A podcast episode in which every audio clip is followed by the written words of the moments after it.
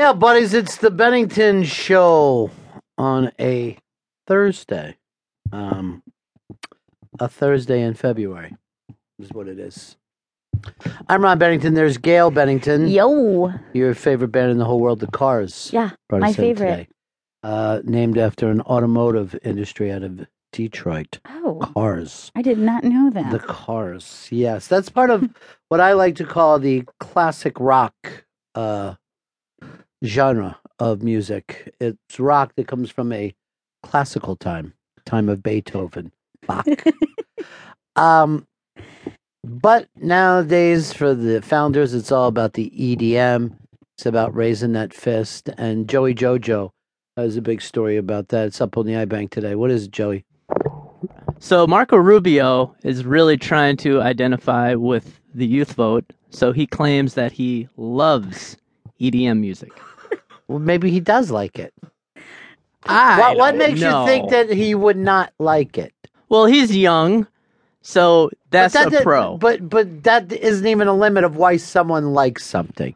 That might be the limit of why someone follows a fashion or a trend. But perhaps the man likes it. but you have to admit, he does not seem like the EDM type. It de- he definitely doesn't. He's a fit. hip hop guy. He sits around constantly talking about hip hop from the '90s. He's a '90s hip hop guy. A lot of those guys have transitioned. Do you think that those same guys are now? Because it's hard for me to believe. Because EDM is People such who eat Molly love EDM. Oh, yeah. There's nothing you can do about it. They're the same kind of people who go to cartoons at 10 o'clock at night. you know what I mean? You're fucking high. You know, maybe he just gets really high and enjoys it. I think he likes to Pop Somali. All right, so now you you've come over this way. Now you believe in him. No, no, no. I said I think he likes Pop Somali. I don't think he likes EDM. Still, he just seems too much like a square. I think a young a young doll guy. I can't imagine that he actually does like EDM. It's, you it's you hard guys for have me to no believe. data at all, though, to to come up with this, other than hey, he's a Republican, he's a square. You're the fucking squares.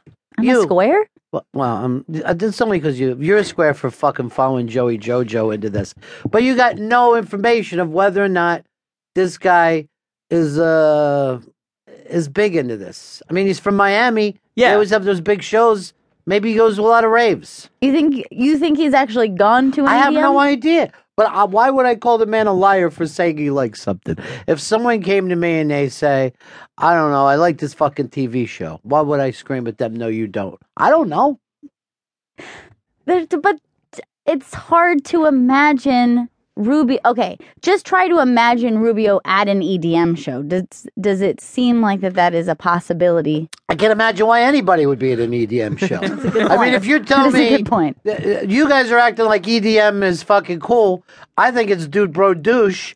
He seems like a dude bro douche to me. I'm not saying it's cool. I'm saying it's hard for me to imagine outside of a very specific age group and type of Then personality. you've never been to those shows because those shows run all. Di- There's old fucking hippies at those shows.